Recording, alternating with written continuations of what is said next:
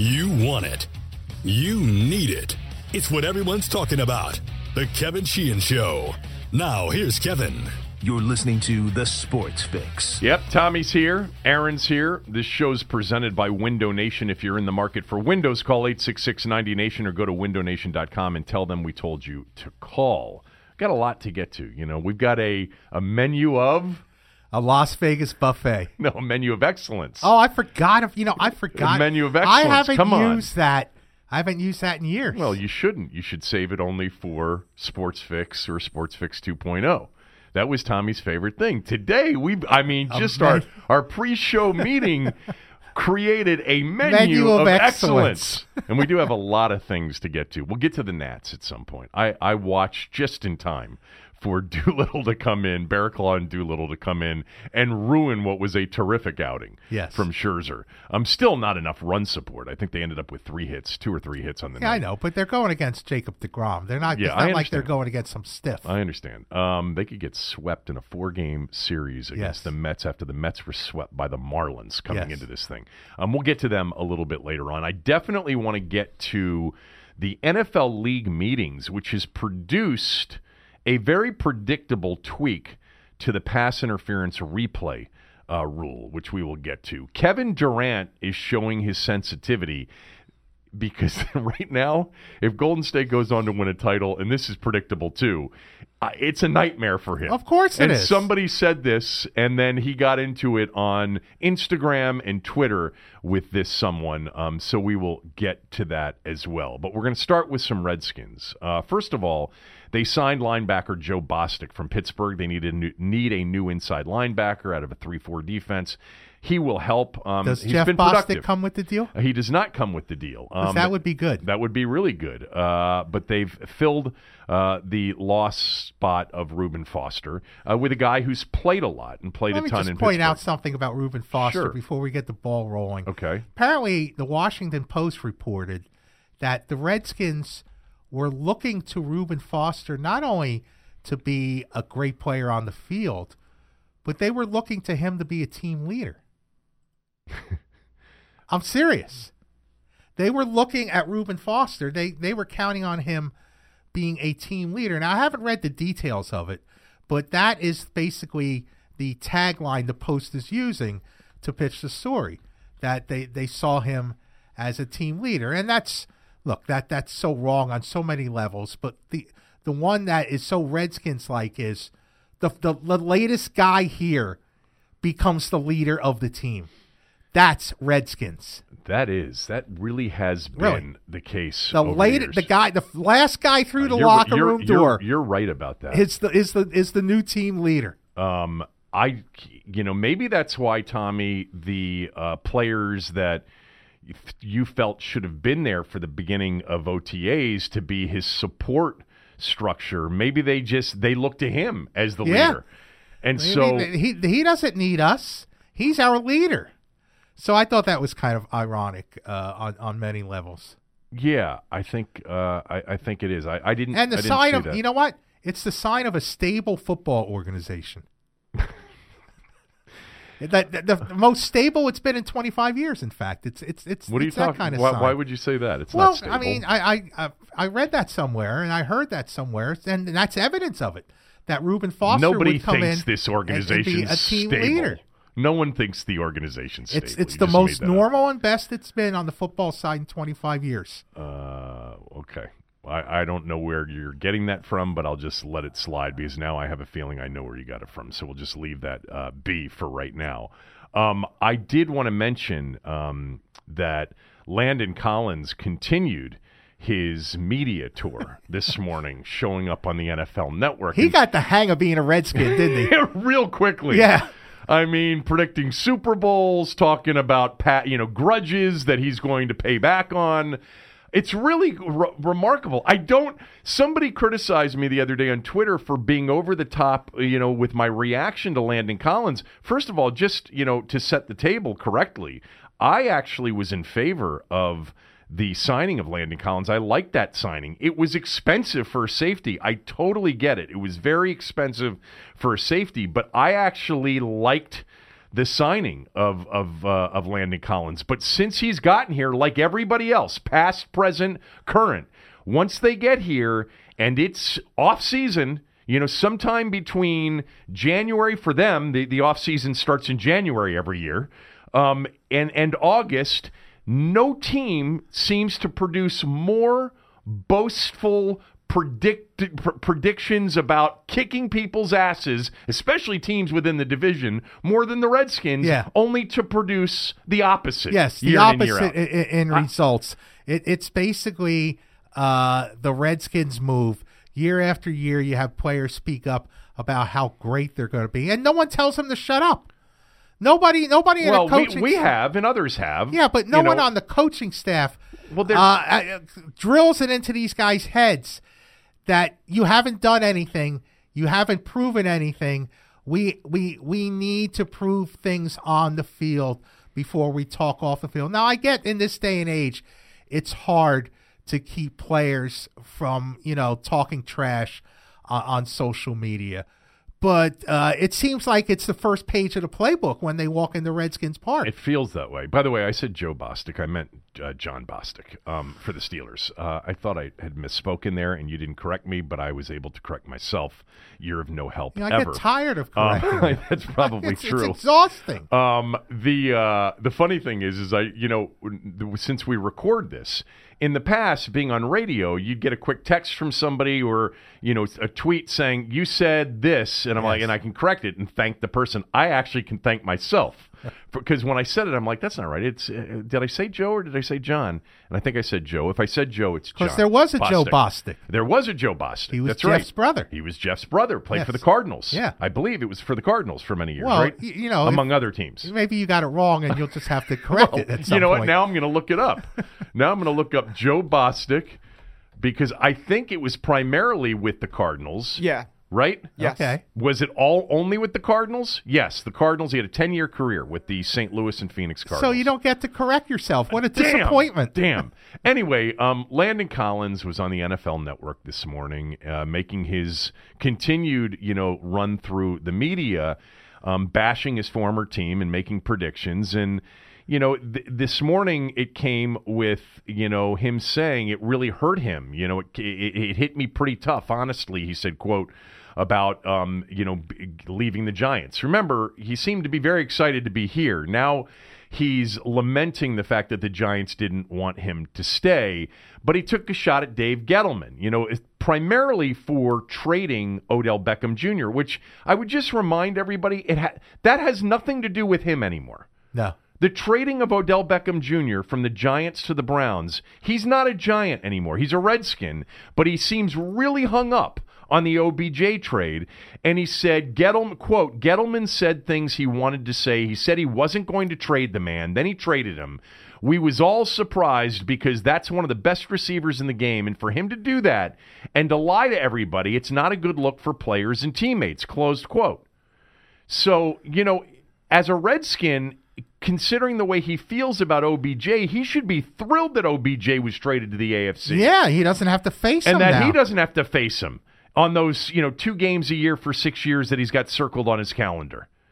I don't know. I, I it's By the way, all of this stuff just adds up over the years. Don't you guys realize this? I think most of you feel the same. It's like just show us with actual winning.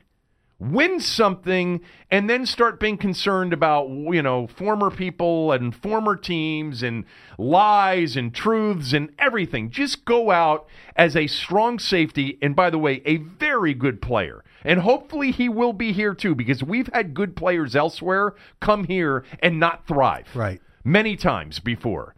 Hopefully he will go out and provide them with something they haven't really had a lot of. I mean, DJ Swearinger was a pretty damn good player. yes, here. he was. He was a good He- player he, here. He, he was a good player here, and uh, actually, for the first half of 2018, he was one of the best safeties in the league. I mean, yes, you know. And, and I just wanted to point out something. Dave Gettleman has become a punching bag in, in, in the NFL and a bit of a clown, and that's fine. But uh, another ranking came out of NFL general managers, this one by Roto World. And Dave Gettleman was not the last general manager on the list, ranked on the list. Hold on. Did you send me this list? I think I did. I did, I did. I don't think I opened it up. The last one on the list of existing GMs. Let me guess. Bruce Allen. Yes. Yes. A familiar spot. When- wh- so, as much of a clown as Dave Gettleman is, people still view Bruce Allen, who covered this league, as worse. So Roto World put it out. Yeah. You're saying. Um. NFL best GMs. I mean, you don't have to look for it now. You can take my word Mm-hmm. Well, where where was Gettleman ranked I don't know. on the list? I don't. You see, unlike unlike uh, Landon Collins, I don't care about Gettleman. right. Well, you know, Dave Gettleman, um, look, he came off as very sensitive to all of the criticism regarding the Daniel Jones trade, and I actually think he came off as clownish in the way he handled. oh handled yeah, it. he's earned his he's earned his reputation. But, but you know, and Landon Collins will have a chance to back up everything he's done and said on the field. And Gettleman, you know, we nobody knows at this point whether or not he was right or wrong. right. He I mean, could be in- proven in- right. Now, some people week- say, week four of the season. Yeah, some people will say, I'm talking about just Daniel Jones's career. Yeah. Like if Daniel Jones becomes a really good quarterback, no one's going to really remember that he took him, according to some, too early at number six overall. Right. Even though, and you know, I, I think I know this or I feel confident about this, even though I don't think the Redskins would have taken Daniel Jones because Dan Snyder was not going to take Daniel Jones.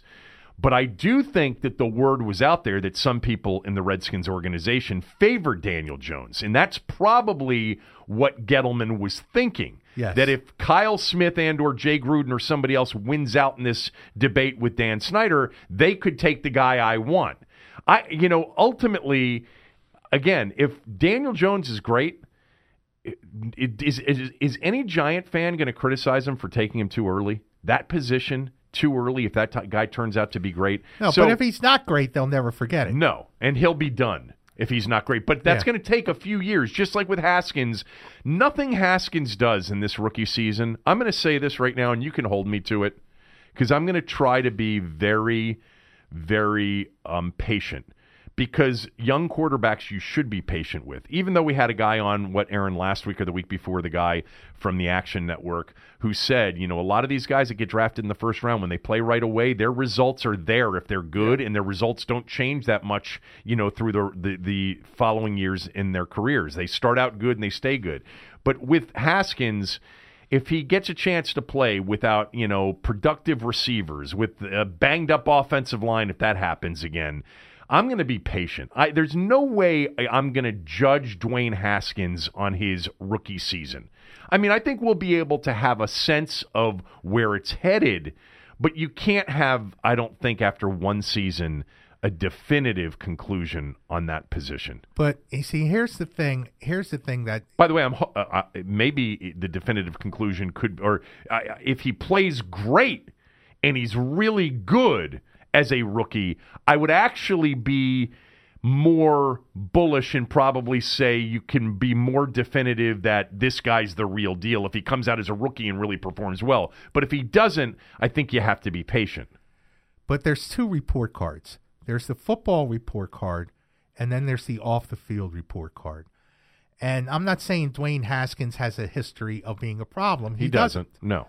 But when when you become the owner's uh, favored, uh, you know, uh, player, there's there's things that you have to deal with that are difficult for a young player to deal with Right.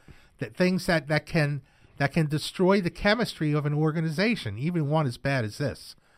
So I think part of the judgment on Dwayne Haskins is how he handles being already the, the favored child of the organization before he's even taken a snap in a regular season game. You know what? That's true. I don't know what we're going to learn from the outside looking in, other than if something, if all hell breaks loose and there are leaks coming out from everywhere about Snyder getting in the middle of the development of his prized, you know, quarterback that he selected. Well, it could I mean, it could just be something as simple as Dwayne Haskins and Haskins and Haskins given a team privilege that other players don't get.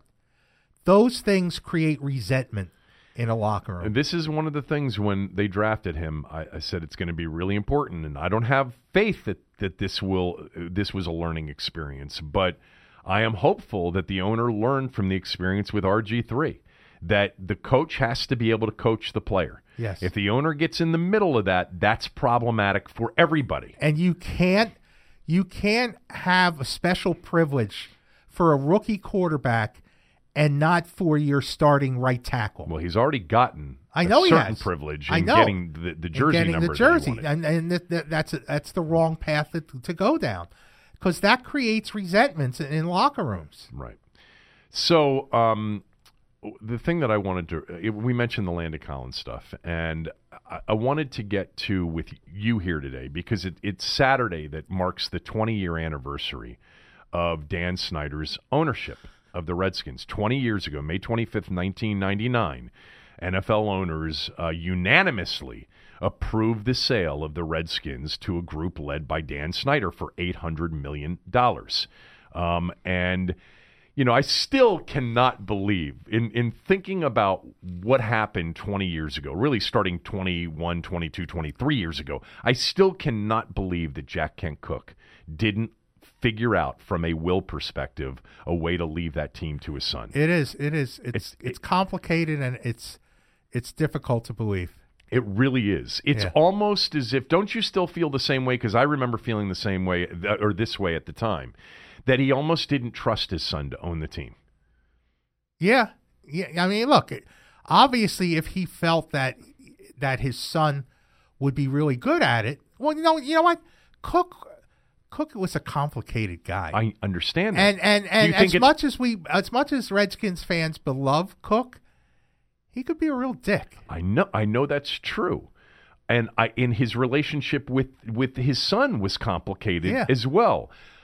I, I, do you think it's possible that he said that this was intentional?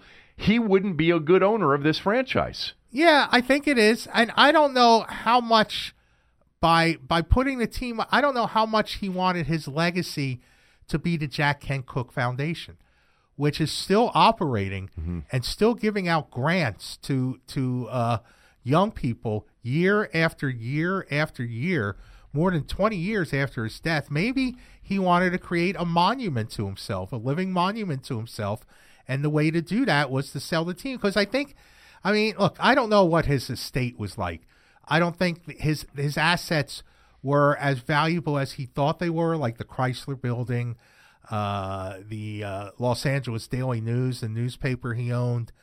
So, uh, what could be in the play is, you know, I want to build a living monument to me, and uh, if I if if I leave the team in my son's hands, it could tarnish my my memory. I, I don't I don't know if that's true, but it is still to this day very odd. Yeah. that the, the he, he did not create an easy way for his son to retain the team. By the way, just as a quick aside, I played in a golf tournament, um, uh, a charitable golf tournament recently, and guess who was there and actually sponsored a hole? Mar- Marlena. Really? Yeah, Really? yeah. So she's done okay for herself. I, I well, I, I don't know if- if that's an indication that she's done well for for herself. I'm just saying that she was there. I did not see her, um, but she sponsored a hole and was apparently playing in the event. Anyway, um, and you didn't so- see her? no, I didn't. I didn't. It was a it was a mobbed event. I mean, it was it was two groups on Well, every were all there- single hole, they were and all then there to you know, see you. and then Of beyond course. that, no, it wasn't that, that wasn't it at all. at So all. it was a prestigious event that It- you it were was- invited to play. It was not prestigious. It's it's it was actually just so you know, it was a friend of mine, a very good friend of mine. Son passed away um, a few years ago, at 23 years old, and um, just stunningly, and it very sad. And his son was a super kid and a great athlete, and the whole nine yards. And so my buddies had this now for the second straight year, this charitable Okay. event. Um, t- anyway, so s- somehow I, I noticed her name was sponsoring a hole, and then somebody had mentioned that she was out there as well. All right.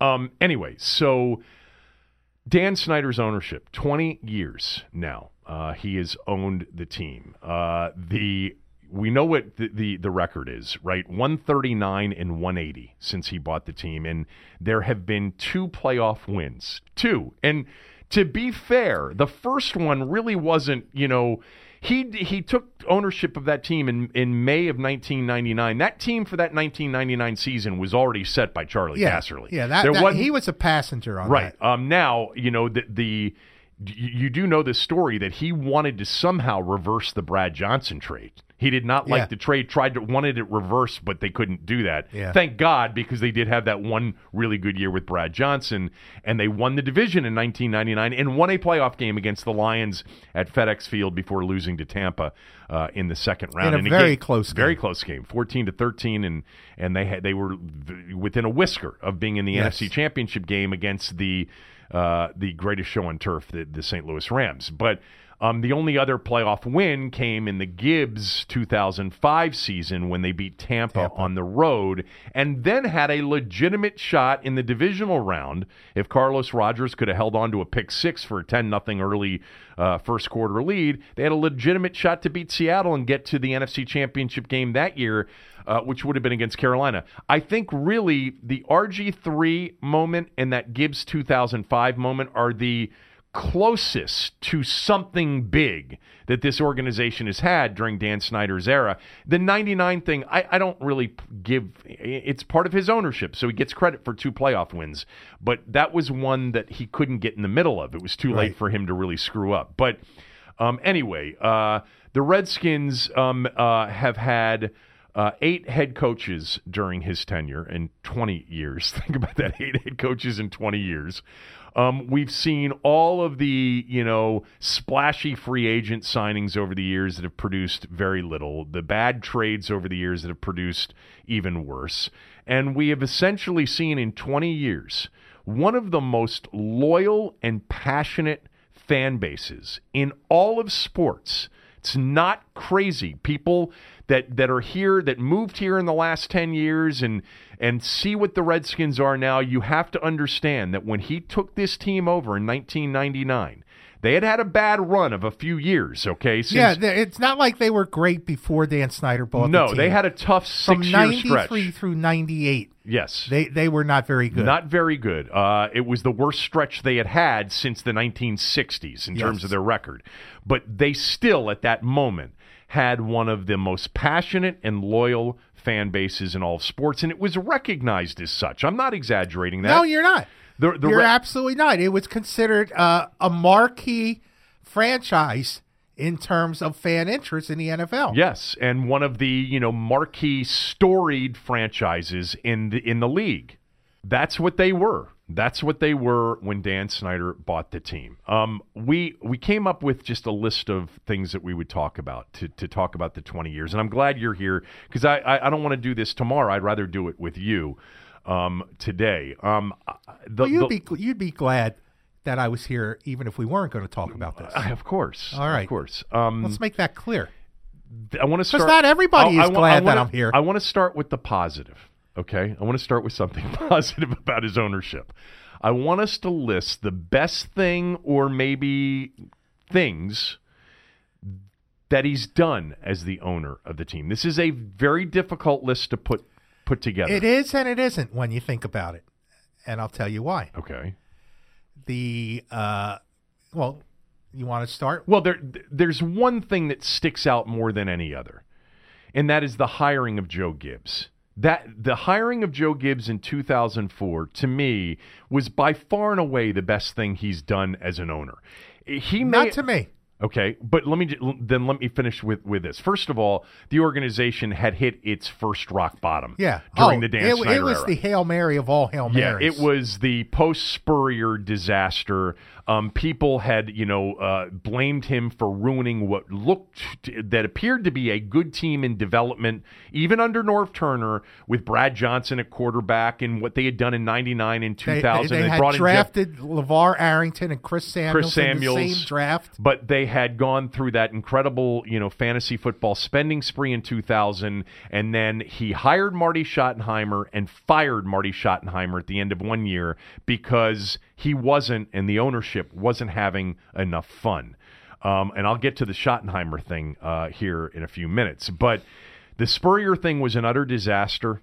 Um, and they were at their first rock bottom moment in his ownership tenure at the end of 2003 and the, it was a hail mary. It came out of nowhere. Yes. no one saw this coming, and I'll never forget the night. Like it broke very late at night or early in the morning that the Redskins were going to hire Joe Gibbs to come back and coach. And I don't think that as a Redskin fan during his ownership tenure, I've ever been that optimistic, hopeful, and excited in with one move, with one announcement. And one of the things I've always heard about Dan is that in a very small group setting, one on one or just small group, that he can really sell.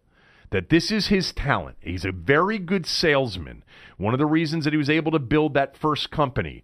Um, you can talk about that company and what it was and whether or not it was a house of cards and all that and the other investments, but he's always had an ability one on one in particular, not necessarily in front of large groups, but one on one or in small gatherings to really sell. And he sold Joe Gibbs on coming back.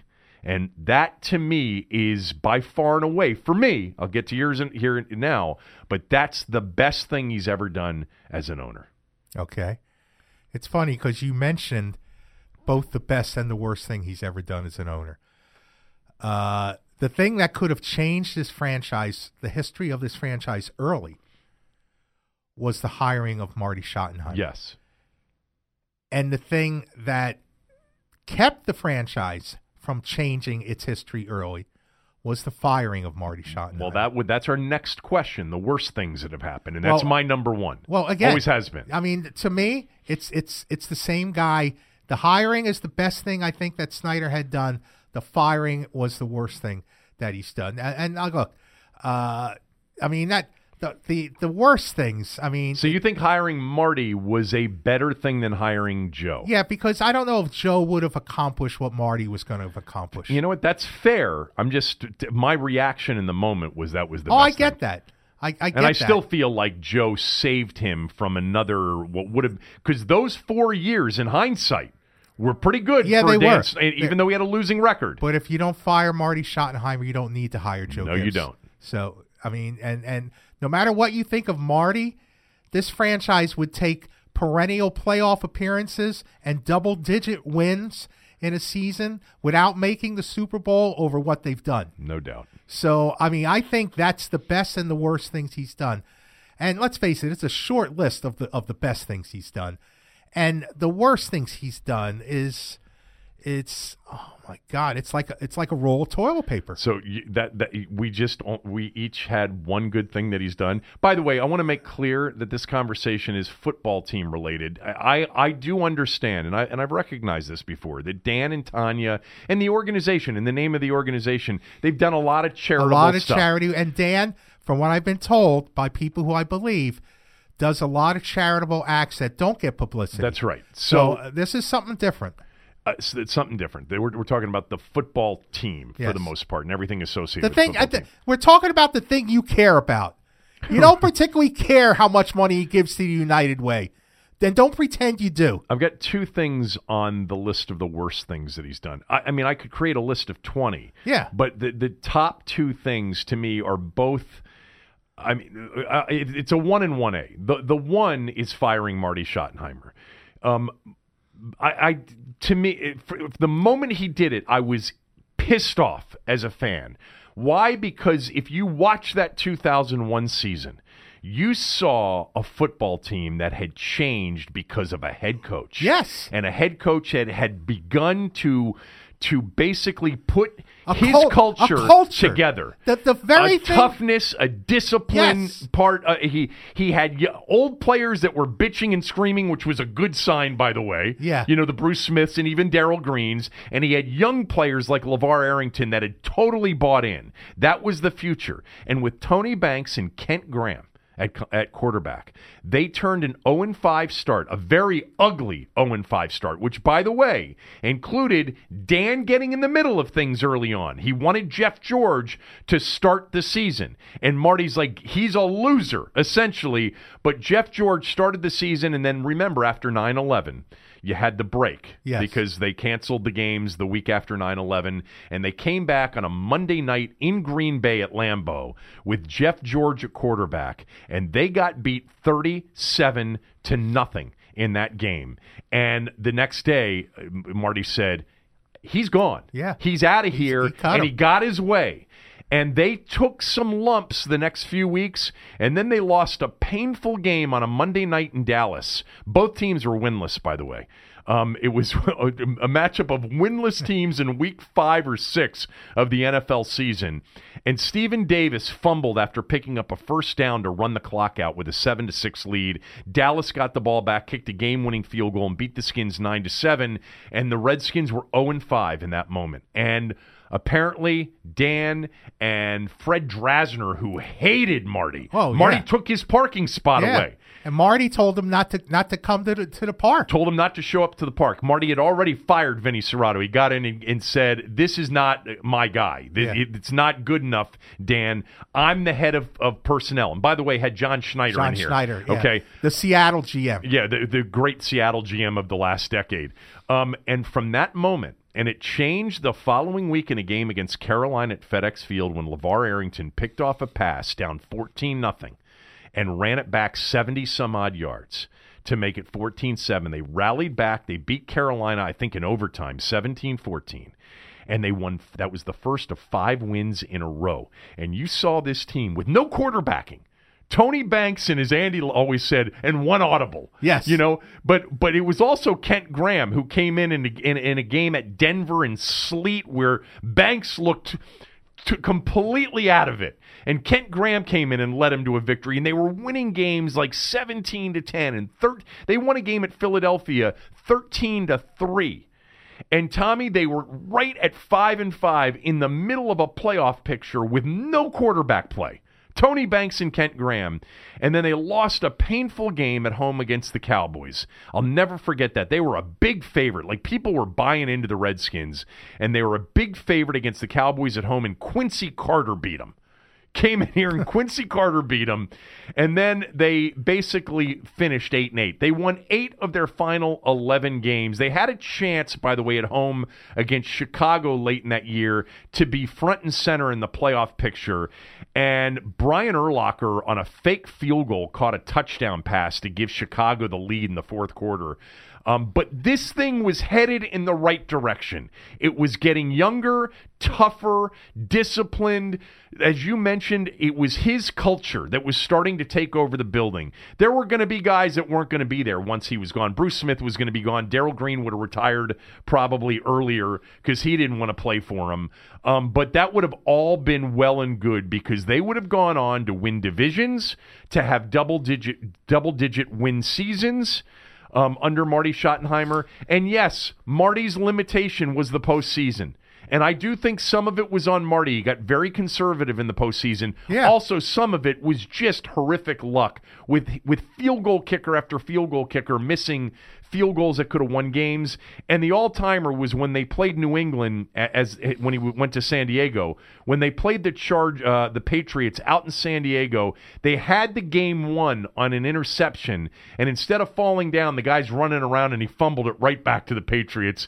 And Brady let him down the field. He had some bad luck in the postseason. Now- that's the worst thing Dan Snyder's ever done. Yeah, firing I- I- Marty Schottenheimer. He he he blew a chance for them to have a six, seven, eight year run of winning divisions, being in the playoffs, winning 10, 11, 12 games a year. Right. And and changing the culture of what has become a toxic organization. I remember the next to last game of the season they played down in New Orleans against the Saints. And I went Crushed down 'em. Yeah, they beat them 40 to 10. And I went down to cover it and Charley Casserly was in the press box. He was working for Houston at the time. I don't even think the Texans had started playing yet. Uh, they started in 2002, I think. Okay, well, so this it would have been the next year. 2001, yeah. But he's already working for Houston. I remember talking to him. I remember him distinctly telling me it was a miracle that Marty Schottenheimer with Tony Banks at quarterback had gotten this team so far. Right. I mean, literally a miracle. It, it was. It was eight out of the final 11. They're clearly heading in the right direction. And the owner decides, with the other ownership too, Fred Drasner, et cetera, that Marty, you know, is is a first rate tool. They don't like him. They're not having any Not ha- fun. no fun. They're having no fun. And so Marty goes to San Diego where, you know, he ends up winning 12 games and 14 games um, in, in, in two different seasons. I think it was year two and year four or something like that. But um, Marty was a winner. Marty, you know what Marty was? And Bruce Allen I could could respect this, I think. Marty in many ways was George Allen. He was a phenomenal coach, tough, hard-nosed disciplinarian that for whatever reason just couldn't get it done in the Yeah. postseason. Yeah, you you would think so. Uh, I'm kind of curious uh, if you have a number two I do. for the best thing he's ever done. I figured that that would be a shorter conversation. Um, do I have a number two for the best thing that he's ever done? After Because Joe nothing Gibbs? comes to mind for me. I mean, I guess it would be hiring Marty Schottenheimer in the first place. Okay, that would No, have to be- actually, it would be it would be hiring Mike Shanahan. You know the way I feel Yes. about Mike, and I and I think that that was the right move. And you know, and all of you are going to disagree, and you're going to tweet me his record and how awful things were. Um, but I, uh, Mike was a professional football person in the building. He had professional coaches in the building. The organization with Mike's leadership, and by the way, with Bruce as sort of you know, working underneath Mike, which didn't thrill Bruce. Um, but they, in many ways, changed the way they had done business, which in the moment was a good thing. It gave them a, a better chance, I thought, for building and maintaining a, a competitive roster. Um, because they stopped overspending on on free agents past their prime, and they started to draft more, and they started to draft linemen more, and they started to make better trades and create better contracts. But w- there's no doubt that during this stretch, the one thing they have failed on over and over again is they just have not been able to identify the right players. Right. It's not been Bruce's talent, and and you know Mike didn't have you know a banner you know roster creation period, but some of their best players on the roster right now are still the players Mike acquired. Oh, Jordan Reed. Jordan Reed, Tr- uh, Ryan Kerrigan, Trent Williams, Chris Chris, Thompson, Thompson. yeah. So um, I, I agree. Now, uh, I mean, look, I was right with you on Mike Shanahan. I thought I, that's the last time, the last time that I was really bullish on the Redskins was the Mike Shanahan era. And people say you're always negative about them. I wasn't negative no, then. you weren't. I mean, I I I, I thought Mike Shanahan was, was a proven professional, uh, but he again, I'm, we're not going to argue the Shanahan regime. Uh, he made a couple of key mistakes, uh, and actually, the first year he was here, I, I wrote this. He underestimated how poor the roster was he was inheriting. He really didn't realize how bad the talent was when he got here. Uh, and then the second thing was he didn't he didn't stand fast when Bruce and Dan gave you know tried shoved Donovan McNabb down his throat I know. and wanted to trade for the chance uh, to for Robert Griffin III. He he he didn't say I'm deciding this, not you. Well, the RG three thing again. I mean, let's be clear on this because I've I've I've done this so many times because you were a part of that interview. Mike has never said, never said that RG three was pushed upon him. no. He's never said that. Donovan McNabb, yes. He he had conditions to a McNabb trade. He wanted Bulger. Bulger retired, and he had conditions on a McNabb trade, which was no contract extension and no more than a third and fourth, I think. And they ended up giving up a second and fourth. He didn't want to give up a second rounder. But RG three, he accepted and went along with it. Yes. But but gave Bruce and Dan fair warning that it was going to be a process to turn him into an NFL pocket passing quarterback. So in the short term, they were going to do some unique things that the NFL Right. wasn't used to to make him comfortable and to give them a shot at winning. Um, now they all say, I, I, I don't know if Dan says this. I think Bruce would say this that if they knew the thirty-six million dollar salary cap penalty was coming. They would have never made the No. trade for RG3. They would have never made the trade to move up And it was in days With the- of, of, of with the Rams. days after the trade. Yes. Just like I think forty Was or seventy two hours. Uh, no, it was a little bit longer. no, it wasn't. It was really close. I think it was a little bit. It was the well, it was right before free agency started in March, and the, I think the trade. was in February. Yeah, you, you may be right. You may Yeah. be right. But, but but go ahead. Did you want to mention? Did Well, you want to go back and mention another good Uh, thing? no, no, I have no Okay, other good thing. okay. Uh, but my- I have my- a number two on the worst thing. but you're number two on the on. Okay, what is the number two on the worst thing? The the number two on the worst thing he's ever done as an owner is get in the middle of the Shanahan RG three relationship, because I still believe that if Dan had empowered his coach and told the player he's your boss, not me, rather than really what they did was. Uh, You know, they undermined the entire operation together. They didn't realize they were doing it. Right. Dan should have. He's an adult. RG3 wasn't.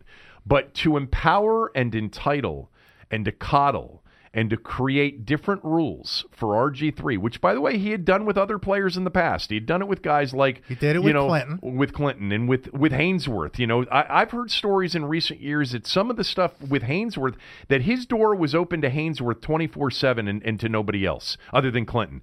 But what he did in that particular, uh, you know, end of twenty twelve season, and starting in Cleveland, when he you know basically tried to make Mike play. RG3 after he had been injured the week before against Baltimore. And the doctors have said, no, he needs a week off minimum. Right. Probably more than that. But remember RG3 doing the the, the, Oh, the jogging, workout, the, the workout, pregame the workout. pregame workout. Yeah. Um, and then you know the the complete and utter. Um, you know, you go tell him you're not running that offense anymore.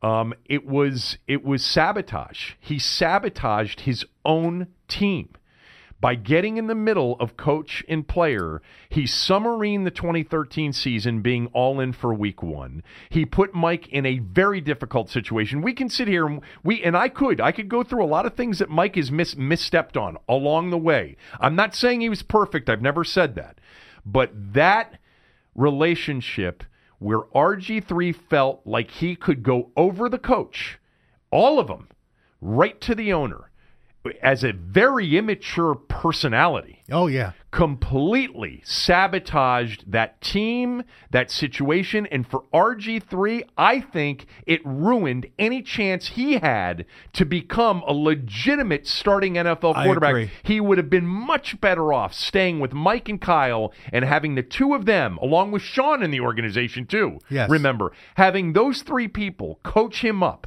over the next few years than he was with Jay Gruden coming in. I I, I agree a hundred percent with that. And one- look, one- one more thing. I think they would have had a chance to continue to be a decent football team and to grow with RG3 because Mike hadn't given up on RG3 until RG3 gave up on him, courtesy of the owner pushing it. You know, I, I I agree with all that, and as bad, and this is this is why I have red flags up about what's going on right now. I know you do. But uh, as bad as that was, and as destructive as as that was, I mean, number two is hiring Jim Zorn. I mean, come on. I mean, they they they, they had to hire the last guy left in the room as the football coach. That's how bad they screwed that up. And it was, but it was Vinny's suggestion. You know, it was this. Yeah, was, but Dan Snyder wasn't a child. I understand. He wasn't that. sitting there and say, I mean, if did he sit there and say, "Boy, that's a good idea"? I mean, my God, I- you know, hiring Jim Zorn, I think from the outside looking in, people would argue would be the worst thing they've ever done. Uh, to me, it's number two behind Marty because of where they were going with Marty in, in terms of the right direction. But The thing is, is that there weren't many alternatives. Nobody wanted the job. nobody wanted the job. You know, I this mean, was another Steve rock bottom. Spagnuolo had had strung them along Yep. and then turned them down. Fassel, I asked Vinny about uh, Fassel, and he said Fassel was never a possibility. I really thought he was. Remember, Well, they course- floated y- him out there. Well, you know what? You talk to Fassel, he'll tell you a different story. I know he will. I know he will. I will. talked to Fassel. we did. We had him on Yeah. the show, Yeah, so and we asked him how close were you to uh, becoming the Redskins He coach, and he said he was start, he started to hire staff. he was hiring his staff. That's Yeah. how close he thought he was. right. So, uh, uh hiring Jim Zorn. I mean, come on. I mean, yeah, that's still that's still the face in a way of everything that's been wrong with the Redskins. Yeah, I mean, I guess I, I'm looking at the two opportunities I felt like they had a chance to really build something. And he fired the guy that would have built something here in Schottenheimer. And then he got in the middle of a relationship that could have developed and flourished in a completely different way. After, by the way, a season in which they won seven games in a row, this guy had the greatest rookie season in the history of the NFL at quarterback. Um, he was coming off a devastating injury uh, in in the Seattle playoff game, but they had a 14 nothing lead in that game. They looked like the hot team in the moment before he got injured. They looked like the hot team capable of going on a run in 2012. If he doesn't get hurt, I I think they go to Atlanta the following week and win, and then I think they probably lose to San Francisco in the NFC title game at Candlestick because it was still Candlestick at the time. But that would have been the best postseason op- best postseason opportunity that they've. Um, but the injury in the Seattle game happened, and the 14 nothing lead evaporated, and then the relationship deteriorated. And, and Mike will has told us, and, and I've heard this from various other people, that the, the relationship was great until the Cleveland game. The Cleveland game changed it all because Griffin, his father, and Dan, the three of them, were just beside themselves, incensed that Kirk Cousins wasn't running the same offense that Yes. Griffin was running. They couldn't believe that that was the case. Meantime, you know, Cousins came in and bootlegged his way to like, you know, 300 yards passing and they blew Cleveland out. And by the way, Griffin had been running a lot of bootleg stuff too. Um, but they didn't have any read option for Kirk. Why? Because Kirk was more advanced as a pocket passing quarterback. As a traditional quarterback, Griffin wasn't there yet. We saw that clearly in 2013 and 2014. Right. You know, this is where Dan, knowing nothing about football, but convinced that he does, sides with RG3 and his father and says, You should be doing what Kirk Cousins just did in that Cleveland game. You shouldn't be running the football. It's really hard to believe that a guy in that position who had owned the team by that point for what, 13 years, Uh-huh. would still be so naive and foolish to act like that. It's arrogance. Yeah, it is. Um, but the I, I do think you know perhaps the injury and his vulnerability to injury was always going to be a limitation if Griffin and if Griffin and Shanahan and Mike says about that, you know, when from the moment he got there up until the Cleveland game or the when, the Baltimore game when he got injured and the follow up to that, that their relationship was great and RG three was bought into everything they were doing. Um, and then it changed, you know, uh, when when Kirk came in and didn't didn't run the read option. Um, God, there's so many stories about what happened in you know in the in the build up to the Philadelphia game, which was the following week where Griffin. But, but again, yeah, but again, they hired Jim Zorn to be their head coach. I know that's I mean bad. that that I mean to me, the swinging gate uh, plays are perhaps the most symbolic plays in the history of the Dan Snyder ownership. I mean that that that that that illustrates the Zorn era, which illustrates how inept this owner was that he put this team, this valuable franchise, into the hands of a guy who couldn't keep his job as quarterback coach in Seattle, where he was beloved, I know. And now is in, is in the XFL. He's the head coach in the XFL. It's so it, when you said you know that that's the the moment that stands out for you. There's so many of those moments where you're just like, oh my god, this guy, what he's done to this proud franchise. You know, going back to Spurrier's final home game in a cold rain and sleet at FedEx Field against the Cowboys, and they got beat 27 to nothing. Tommy. Um, and I just remember thinking, God, this franchise is sunk to a rock bottom. And then it was the Kansas City game in Oh, the yeah. 2008 season in October, where the, the stadium emptied at halftime in what was still a competitive game in October. Then it was Swinging Gate, you know, at the end of that season. Um, and then it was the 2013 game against the Chiefs, remember, in the snow, Yep. where the stadium was actually empty for the second half. And then we had this past year being down 40 to nothing in a game against the Giants at home. And then, of course, the Philadelphia game to finish up this season when it was, for all intents and purposes, a road game there have been a lot of those moments. There have been a lot of them. Swinging gate is definitely up there. It's a, it is Yeah. so symbolic of everything. I think it is. But but there have been others that you Yeah, just again, say it's it's like you you know what? It's like a buffet where everything you pick, you won't be wrong. it's, it's true. It's true. You go in, it's a Vegas Yeah. buffet, all you can eat for twelve ninety five, and you know what? It's pretty good after That's you've the spent bad- eight the hours on a side. crap stable. That's the bad side. Yeah. The good side is a Weight Watchers meeting God, where where you're parceling out and counting it's the the pieces that you can eat. I'm doing that right now, not Weight Watchers, but parceling, parsing out things not to Or eat. you mean somebody as as as as, No, it's not a program. It's self-imposed. as powerful as you, as, Um, as well put together as you? You don't need a diet. Who's telling you that? I got two more um, Snyder things real quickly. Number one reason his ownership has been a major failure. Number one reason, more than give me one reason more than anything else that his ownership has been such a major failure. This is bad. This is really bad, and I apologize for it. No, you don't. Yes, I do, because I don't like to do this. You do like to do this. No, I don't like to say. I don't like to do this. Okay, I really don't. He's five foot six. So it's Napole- It's Napoleonic. Yes. Yes. That's the number one reason. Yes. You're going to tell me that there haven't been other short, successful owners? How tall was Jack Kent Cooke? He was not a tall man. I, I get that. He was Napoleonic too. He just happened to be successful. Okay. Is that your real No, answer? well, uh, again, you don't think, and, and I'm not criticizing him for being small. It's something he can't control. But you are, are you are you telling me that small man's disease doesn't exist?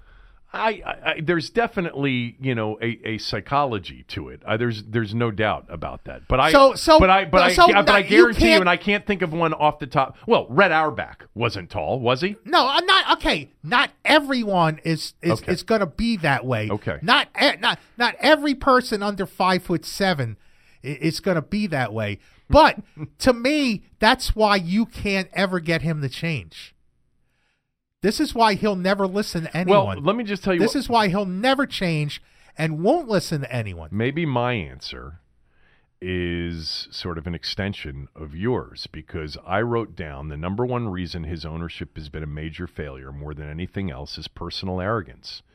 He has never ever because they he and the others in that organization that he's hired they've never been able to admit that they are the problem. They've never been able to admit there's even a problem. And therefore they've never attempted to fix the problem. And it's because there is tremendous arrogance in in that ownership group And and the, in that no owner one in particular. and no one who's getting a paycheck who wants to keep getting a paycheck is willing to tell him.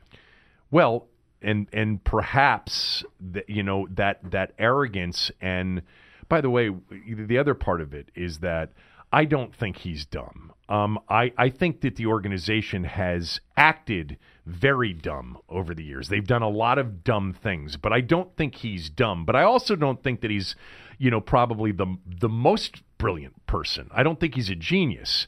But I think that, you know, the arrogance has led him to believe, along with the wealth, that he is.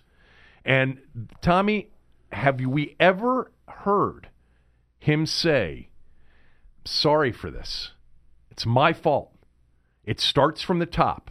The fish rots from the from the head down. And I am the problem here and I've got to change. We've heard we've heard the the ridiculous, and we still hear it today from people, uh, and uh, not far away from me at, at, at some point. Is uh, I've learned, I've changed. We I- we've heard that from him. I, I think we have we've heard I you know I've I've learned a lot since I've I was a learned a younger owner. yes, I've but learned. a- I've, but I, but have we ever felt that I- that was true that he really believed no, it? I, I I I think he was just His saying, actions have never suggested. No, but let's that. let's not forget. Uh, this is the most stable the football side of the organization has been in 25 years. So What are you are ta-. What are you talking about? This franchise is outrageously unstable. That's that's I what- mean, I, I'm telling you right now, there is uh, there's something going on right now inside the organization. I hope it doesn't play out the way it could play out because I'd like it to be at least for now. Let's get to training camp, keep keep everybody else healthy, and get to the regular season and play some games. But trust me, it's not stable. It is not stable. The draft the draft night did not make this place stable. The the the results of the draft, I think people are happy with. Yes. The way the draft unfolded in that first round, there are many people in that building that are not happy about it. Right. It's not stable. So I don't know what you're talking about. It's the most stable in 25 years. Look, you know what could happen? What could happen? And, and this was the last thing on Dan Snyder. Number one thing he can do to create a winning future. First of all, he could luck into it. Dwayne Haskins could turn into Ben Roethlisberger. Yeah, he okay, could. and he could luck into it. Um, but really, what has to happen is there has to be an admission that he's the problem. Somehow, at 54 years old, and I doubt he will change at 54 or 55 years old. I doubt it. But if if somehow there was an epiphany, if somehow you know, and the business should be able to at least put him or send him in the right direction. The failure of this franchise that he owns as a business, the erosion of the fan base, they have to recognize that, Tommy. There is a there's lost revenue, there's lost customers that they have to see, but they've got to be able, he has to be able to admit, I haven't done it the right way. I've been too involved. I have hired people that aren't competent to do this. I have to find somebody and give that person total autonomy contractually. Like, I am not going to participate.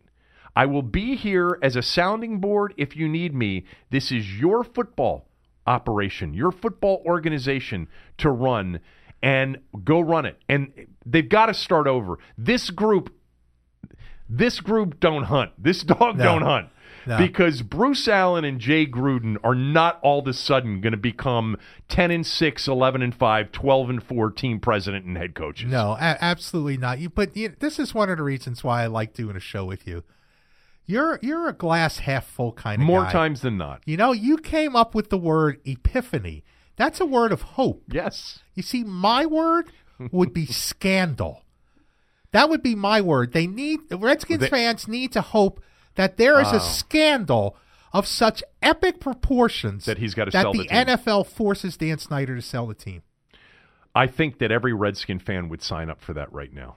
Yes. As long as the scandal doesn't hurt somebody Yes. other than himself. Yes. So no, it's you. You you say epiphany. I say scandal. Well, let me just say that th- th- part of what my hope would be is any result that ends in him having to sell the team. I that would be that would be the start of a new future. You know, you're not guaranteed to get a better owner, but No, you're, you're cer- not. But you're certainly not guaranteed to get a worse. Just like your. It, it would be Yes. impossible to get something worse. Oh, you know what, Tommy? He uh, did we have this conversation? I forget. Other than John Wilkes Booth or you know any politician, has there ever been in the history of this city a more detested human being than Dan Snyder? Might have been Bob Short, No, the owner of the Senators. no. For he moving, moved. He, they, they they they they poured a beer Seven- on him and hung him in effigy at an Orioles game. I don't. I mean, I, I certainly remember that he sold the team and moved it to you know, Yeah, or he moved the it team. to Texas. Moved the team to Texas. No, Texas. I would say Bob Short. Really? Yeah. More than Dan Snyder? They- Yeah. But the Senators were never what the Redskins have been. Yeah, but at There, the, there- there's no, there was never any love for the Senators like there there was for the Redskins for but the but the Senators 25 years. Uh, look, baseball had been in D.C. Uh, this was the second version of the Senators since you know, pretty much since the turn of the century, and he took it away. Yeah, I'd say the last time you saw a guy hated as much in this town was probably Bob Short. Do you know what their attendance attendance was in Oh, I know, eight 1971? hundred thousand. yeah. I know what it was, but yeah, I mean, I mean, th- I mean, most I, most teams didn't break a million back then. And what was the was it Ted Williams in 69 where they went 86 and 76 Yeah, and but didn't get to the postseason. They finished second in the I American think League they finished East. third. Third. Um, what do, I mean, was there? Well, you wouldn't know because you weren't here. But was there like tremendous fan support and optimism and No, there wasn't. I mean, Okay. you were coming off the riots in '68. Yeah, right. People were afraid sta- to go to the to, stadium? to go to the stadium, but that doesn't mean th- there weren't baseball fans in town that that hated them for taking away their baseball team. Do you know how many? You know what? You know you could do worse, and they almost did do worse. I mean, like one of the great things about looking back 20 years at when Snyder acquired the team is who else bid for it? Peter Angelos was a bidder. Yeah. For, for this football team, a well, serious bidder. Well, the Lerners were interested well, in the team, but, and but, then the, the, the group that, that had Gibbs involved. Yeah, Gibbs, Gibbs, the guy from Sam Arizona, Gro- Sam Grossman. Right. Uh, that that would have been. I mean, most fans would have would have signed up for that. But Peter, who Ange- would have been worse, Angelos or Snyder? Uh, Angelos. Really? Yeah, Angelos would have been worse. That's hard to believe. And again, you know, like when when you're when you root for a lousy team, you seem to take side of kind of comfort in pointing at the homeless guy next to you without the sleeping bag and say, "Well, look at him. He's worse." At least I got a sleeping bag. That shouldn't make you feel better. Just because there's teams in this in this league that may be worse than you. The Cardinals are a worse organization than the Redskins, but at least they went to a Super Bowl in the past. Well, uh, why? Because they got Kurt Warner. Yeah. Because somehow they, they got the, a, a Hall of Famer at that position, and he totally turned their fortunes around. And they drafted Larry Fitzgerald, which didn't hurt either. Right. But but, but basically, I mean, there are organizations that are, are worse than the, the Jets right now seem to be worse than the Redskins. They, they, they fired a general manager who conducts the draft and hires the coach. I mean, that's Redskins like.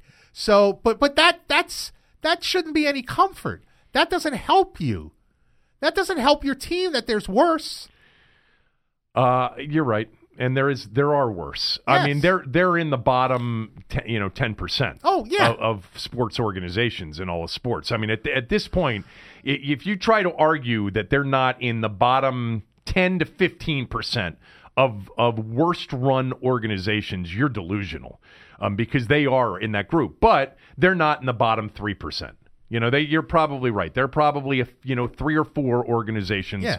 that are uh, that are even worse. So go ahead, have a party. Um, You're not the worst. Okay. So 20 years of Dan Snyder. I, I by the way, I think a lot of people in thinking about your Bob Short thing, think there are a lot of people listening that don't even know who Bob Short or had never heard the name Bob Short well, until you consider mentioned it. this consider this an educational lesson. I understand that, but the fact that you have to educate means that you're probably wrong on your answer. No, because Dan Snyder doesn't need any education. People all know who Dan Snyder is. But you know, uh, fifty years ago, they didn't know who Dan Snyder well, was because he didn't own the team. Well, but they own, they knew who Bob Short was. If you want to play that game, based on the date, nobody hated who, who, Dan Snyder in 1971. Who's who's the more recognizable named owner in sports, Bob Short or Dan Snyder? And Dan, I know Bob Short hasn't owned for whatever it is, 30 years. Dan Snyder right now. In 1971, it was Bob Short. Yeah, well, because Snyder Dan was Snyder six years old or whatever he was. Well, I don't, he wasn't. Was he born? Yeah, he yeah. he was born then. Yeah, he was born then. Right. Um. All right, let's uh, do a quick word for uh, Window Nation and then get into some of the other things because, again, today is a menu of excellence. and We've got a lot of things to get to. Um, right now, Window Nation has their summer sale going on, their introduction to summer sale, which ends May 31st. It is Window Nation's ready to kick off summer with sizzling savings. Buy one, get one free. Window Nation's absolute best offer is back. Again, only for another eight days, all right, until May 31st. Buy one window, get the second free. Buy two, get two free. Buy four, get four free with no limit. Plus 0% interest for five full years. There's even more to this smoking hot deal. If you call today, you'll get a free in home quote and you'll get a pair of tickets to Hershey Park while supplies last. Window Nation will come out to your home within 24 hours, and they come out seven days a week, and they'll provide you with exact pricing, not just an estimate. Backed by Window Nation's A Plus Better Business Bureau rating, you're guaranteed the best value from Window Nation, or they'll pay you $250. But you have to act fast. Window Nation's sizzling savings ends May 31st. Call today. You buy one, you get one free with no limit, plus 0% interest for five years and bonus tickets to Hershey Park. I and many people I know have had Window Nation install windows in our homes, and I promise you that Harley and Aaron and Eric, they're the best in the business. And if you mention my name when you call them at 866-90Nation or go to windownation.com, they'll take good care of you. And now's the time to do it with the deal that they've got. Buy two, get two free. Buy four, get four free. No limit, 0% interest for five full years, and a pair of tickets to Hershey Park while supplies last. 866-90Nation or windownation.com. Uh, all right. Uh, the Nats lost again uh, last night to the Mets. They'll finish up their four game set with the Mets this afternoon. Strasburg pitches. The Nats are now 19 and 30, 11 games below 500. Um, and uh, still just nine back of the Phillies, who have lost now, what, Aaron, two in a row? They, I think the Cubs rallied again from a deficit to win last night late against the Phillies. They're, they're lucky, and I said this to Aaron yesterday, Tommy, that they're in a division that is not very good. You know, at the top, I mean, they could be 12, 13 games back in, in the Central or in the West and right we, now. And we were all wrong about that because we thought the division was going to be very good. Right. Um, I, I was checking out early this morning. Um, CBSSports.com has the you know the the the playoff um, uh, possibilities. You know, with baseball, the the projection, the percentage projections of, of chances to make the postseason, and the Nats are still ahead of the Mets in the division as better chances to make the playoffs, and they still have like a twelve percent chance to make the postseason in terms of of, of the projections. Means nothing, but uh, I still would not. I still don't think that they will fire Dave Martinez. I think you agree with me. And to be honest with you, I don't think they should yet.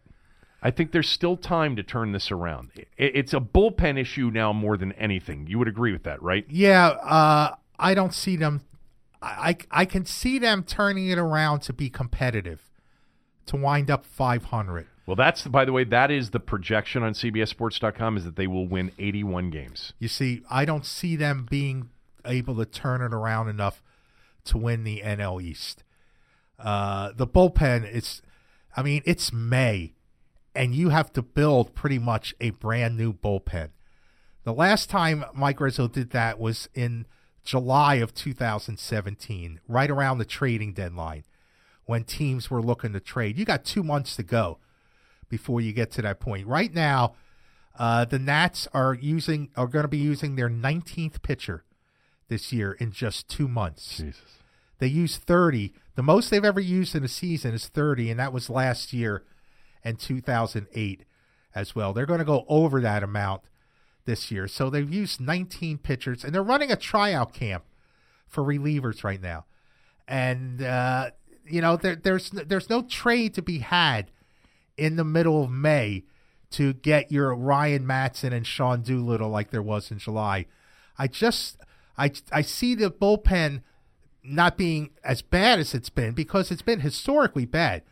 I mean, I saw Buster Olney had tweeted Uh, today. the worst ERA in, in baseball right now. I think Well, it's 6.89 or something like it's the second worst ERA in the modern era since 1920. Mm. The worst ERA was the 1930 Phillies, 8.03. The Nats are 6.89. Three, four, five, six, seven. None of them are teams that have played since 1950. wow. So this is historically bad. They're, uh, the, the odds say this isn't going to continue. I'm looking at this I mean, list. there's- I mean, they're on a list with a bunch of teams from the 20s, Yeah. 30s, and then 1950. Yes. is the most recent. yeah. So, so I mean, The Browns were that the St. Louis St. Browns Louis Browns, who became the Baltimore Orioles. Uh, so in the uh, in the 50s. They became the Orioles, right? 54. Yeah. So I, I, I don't see it being that bad, and I see them having enough talent to climb uh, up to maybe 500, but I don't see them winning the division. That said, I don't see them firing Davy. I just don't see them do it. I, I, uh, I, I, don't, I don't think Mike is going to do it. If if he if they do, it will be an ownership knee jerk reaction, and in a way, it would be ownership admitting their worst mistake, which was not bringing Dusty Baker back. If they turn around and fire Dave Martinez at this point, What's, and again, what's Buck Showalter doing? uh, Buck Showalter is probably sitting home counting counting the money he made with the Orioles. Um, Uh, Buck Buck is very tight with Mike. They're very close friends. Uh, but uh, and I don't know if Buck wants to manage in the new reality of baseball. I mean, he's used to. I don't know how much he made with the Orioles, three or four million a year. He's not making that.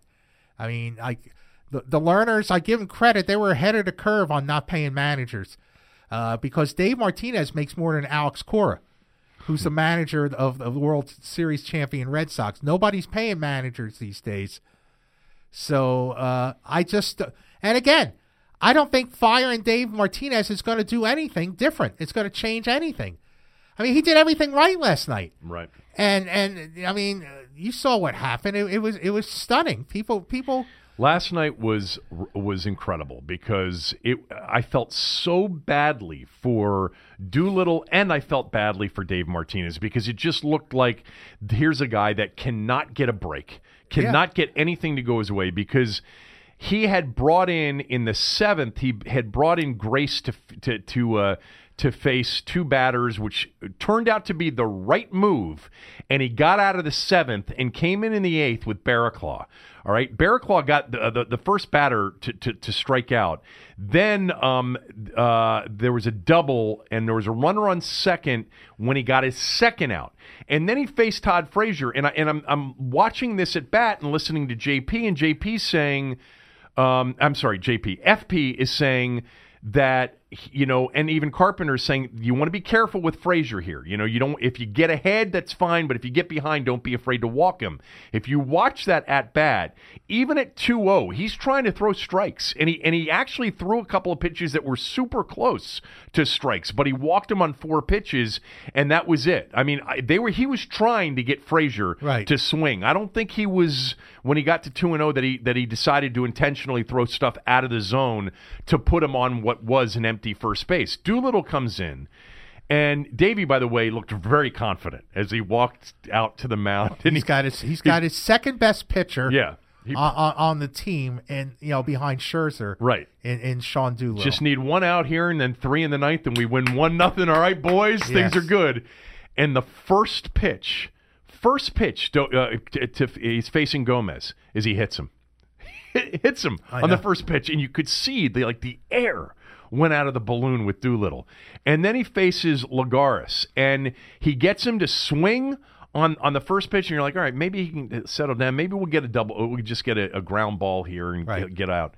And then it's a double into the gap, and not one score, not two, th- all three, runs score. Yeah. And then, then he faces Davis, who launches a three-run shot. You know, after a long at bat. You know, and and I think it was a two-two count or three-two count, something like that. it was six And to and one it was six in the one. blink of an eye. in a blink of an eye. Yeah. And and you saw like Doolittle's been so good for them, and it's like I couldn't get us through after a great start by Max. No offense for them last night. Again, they're facing They're the facing best too. DeGrom. Um, but uh, they couldn't generate anything off of uh, off of the Mets bullpen No. because I think Degrom came out after six. Yeah. So that was that was typical last night of what we've seen. Not enough offense and then a bullpen meltdown. Yeah, and and again, I don't see an answer to the bullpen. I think it'll it'll stabilize somewhat at some point because I I mean the odds are against them. I mean they're gonna they're gonna have to find somebody at some point who can throw the ball over the plate and get guys out with this tryout camp that they're running, uh, basically. But uh, for all you who who are calling for Dave Martinez's head, look, I don't think they should have let Dusty Baker go. Uh, but Dave Martinez right now is not the problem with this team. Yep. They've got, you know, today to finish up. I mean, getting swept in a four game set By against a team that was that ready would- to, that looked ready to fire their manager by by the end of their last series. Right. And then, you know, going into this weekend, you're going to face a, Marlins. you're going to face a Marlins team, which, by the way, I don't know if you know this, is won now five in a row. They're facing the Marlins who have won five in a row. They swept the Mets and they've won two games against the Tigers in Detroit. And now they're going to come in here for a four game set that ends on Memorial Day. And, you know, that that's one of those where, I mean, I could see, I could definitely see if they lose today and then somehow they drop three or four against the Marlins at home. I could see like them the Lerners almost saying we got to do something here. Yeah, I could see. I, look, like I said, if- Except if- that the Marlins are playing great. It's not like they're not playing well. I I could see that.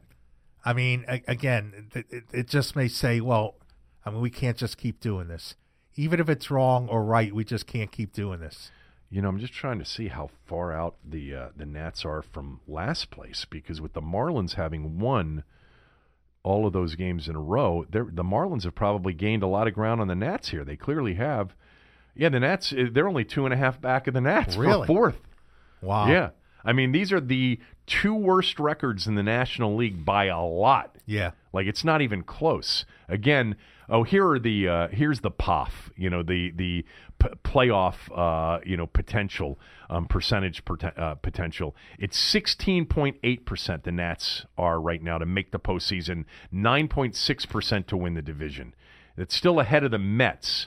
But obviously, Philly and Atlanta are the Yeah. two front runners there. But they're projected to win 81.9 games. That that to, to get to above 500 that's an above 500 number from being 11 games below Yeah. 500 would be quite the Yes, accomplishment would. actually Yes, it would. And, but and it's not going to be good enough for the postseason No, it's not. uh it just And, but you know what? I'm curious. You know, and what I don't get is is how fans are so willing to say, "Well, you got to trade everybody and start over again." You hear this in all sports, but you hear it in baseball all the time. Well, you know, you got to break them up. You got to trade everybody. you definitely hear that in baseball and, basketball and- but yeah, and get prospects. yeah Like like prospects are gold that fall from the sky. You know, I mean, I mean, my God, I mean, like you have a team that has a core group of players that if circum if certain circumstances were different, they'd be right there fighting for first place. And you, I understand the the, the trade Anthony Rendon. well that that's think, that's going to be the biggest topic right now between now and the trade but I. I I hear from people that want to trade Max Scherzer. Well i mean again if you're not g- going anywhere You're not going anywhere this year. I know. I agree with you. I think it's stupid too. It's like, it's like, oh, we we- we're not going to be in the postseason. We can't win the World Series let's this year. We've got a bunch of great players, so let's get rid of them. Yes. because next year, and by the way, it changes all the time in baseball too. Yes. You get teams that turn around from bad season to a playoff season all the time too. This is, I mean, this Uh, is you're, not. You're right. I don't. th- yeah. So, so stop with the rebuilding thing. I Now mean, with Rendon, it's different because if you don't get him signed to a, to an extension, you potentially lose him with getting nothing back, like the Harper situation. yeah, look, the, the mistake they made with Harper was not that they didn't trade him, was that they didn't become sellers. They didn't become buyers once they decided not that to trade that him. was your view at the time. that that I mean, w once you decide to keep Bryce Harper when you're five games out of the wild card, then you got to go for it. Yeah. Then you got to then you got to start acquiring talent. The Lerners didn't have the guts to trade Harper, and then didn't have didn't have the heart or the or, or the willingness to open up their wallet to then acquire players for a stretch run. You can't do that. Look, the bottom line is you can't afford to let Anthony Rendon get to that point. You have to sign Anthony Rendon, or or else there will be a tremendous backlash I agree with you on that. with Like, this organization, uh, and and it won't take much to turn Nats Park into a ghost town. It won't take much. I mean, for all what they've done since 2012, Mm-hmm. and they're the third winningest franchise in terms of wins. In I think in in, in all baseball, uh, the the Nats are since 2012. The Lerners have never done enough to to to plant the roots of of a fan base in this town. They basically ro- rode the coattails of their success uh, since 2012, but don't understand like the the value of marketing so you can survive the tough times as well as the good times. And they they'll be in trouble if tough times come along. I, I the attendance this year is the lowest it's been so f- I think in seven or eight years since before the Harper 2012 Right. beginning of them being really competitive. So you have a point. I was a bit surprised when when you said that ghost town. I don't know that it's going to be a ghost town. Fir- First of all, you've got too many teams that you play a lot that are close enough by that in in partic- in the case of at least one of those teams they are turning into a winning team that you'll be able to fill it up with opposing fans but beside that Right. because I know that's not what you meant I, I think I mean, it's not going to be what it's been when they've been competitive, but I don't ever see Nats Park being a total ghost town. I think it could be. I, and and uh, I, you know, Sunday night baseball, they're playing the Cubs. yeah, Stadium was empty. There were not there were a lot of empty seats. I was surprised. Beautiful night Mm-hmm. on Sunday night. Now I get it, it's school year on a Sunday night. People have to go to work on Monday. So I understand part of that's the blame. But you're playing the Cubs on national TV. I was surprised at how small the crowd was.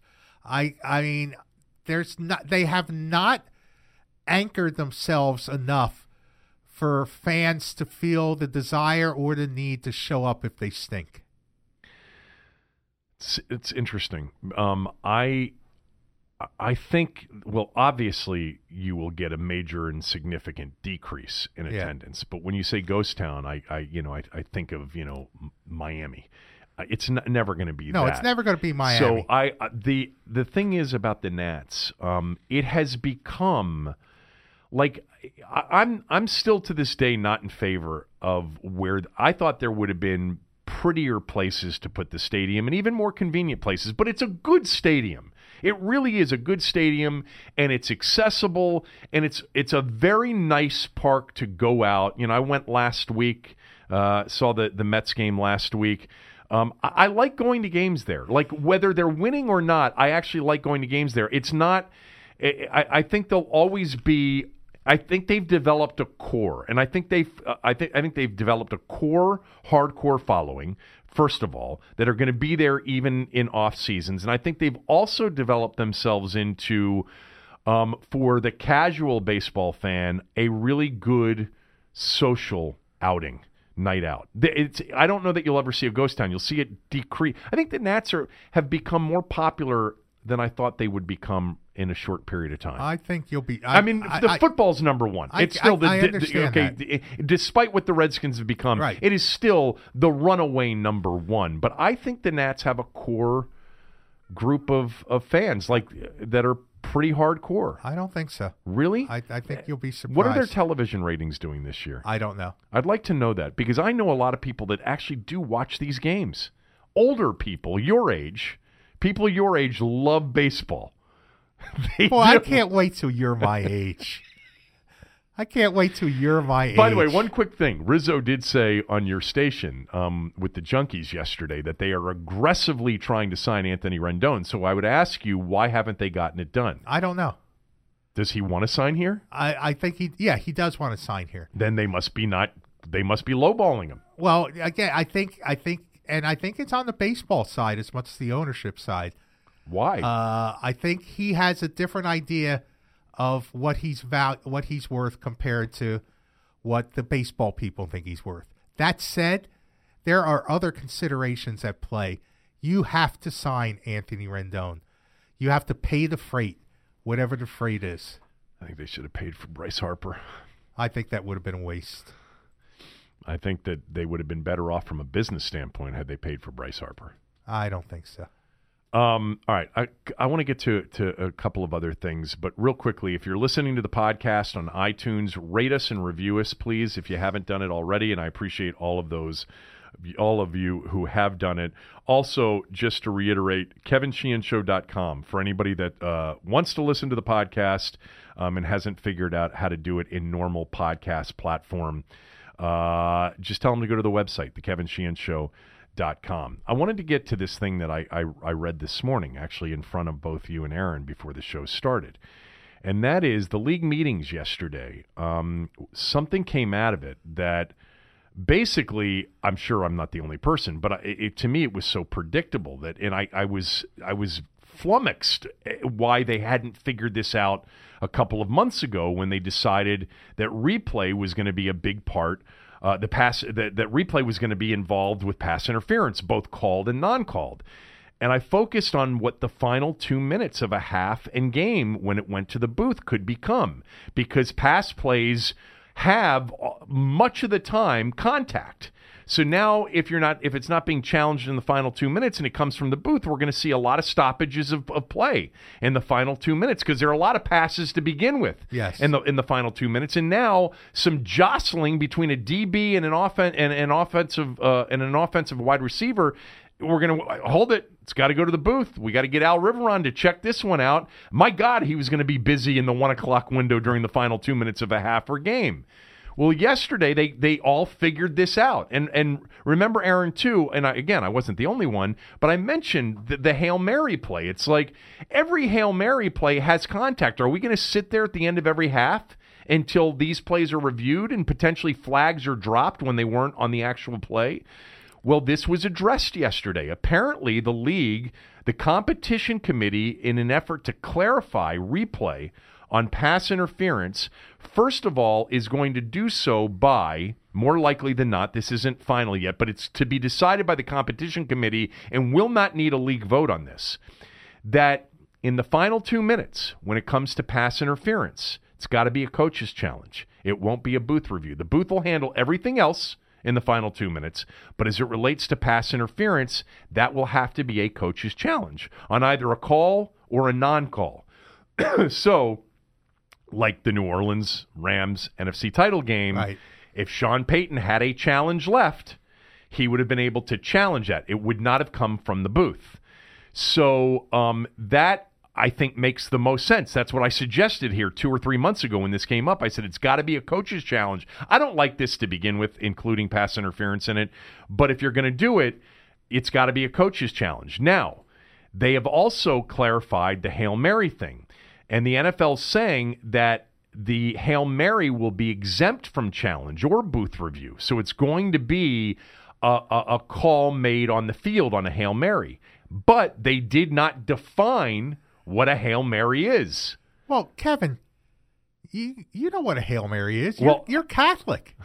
you know what Hail Mary is. Hail is. Mary full of grace. Yeah. Um, Come I- on. Uh, can you give me your Hail Mary right now? Can you do it? Hail Mary, full of grace, The Lord, is with thee. Blessed art thou among, women, and blessed is the fruit of thy womb, Jesus. Holy Mary, Mother of God, pray for us sinners now at the hour of our death. Amen. Um, that was great.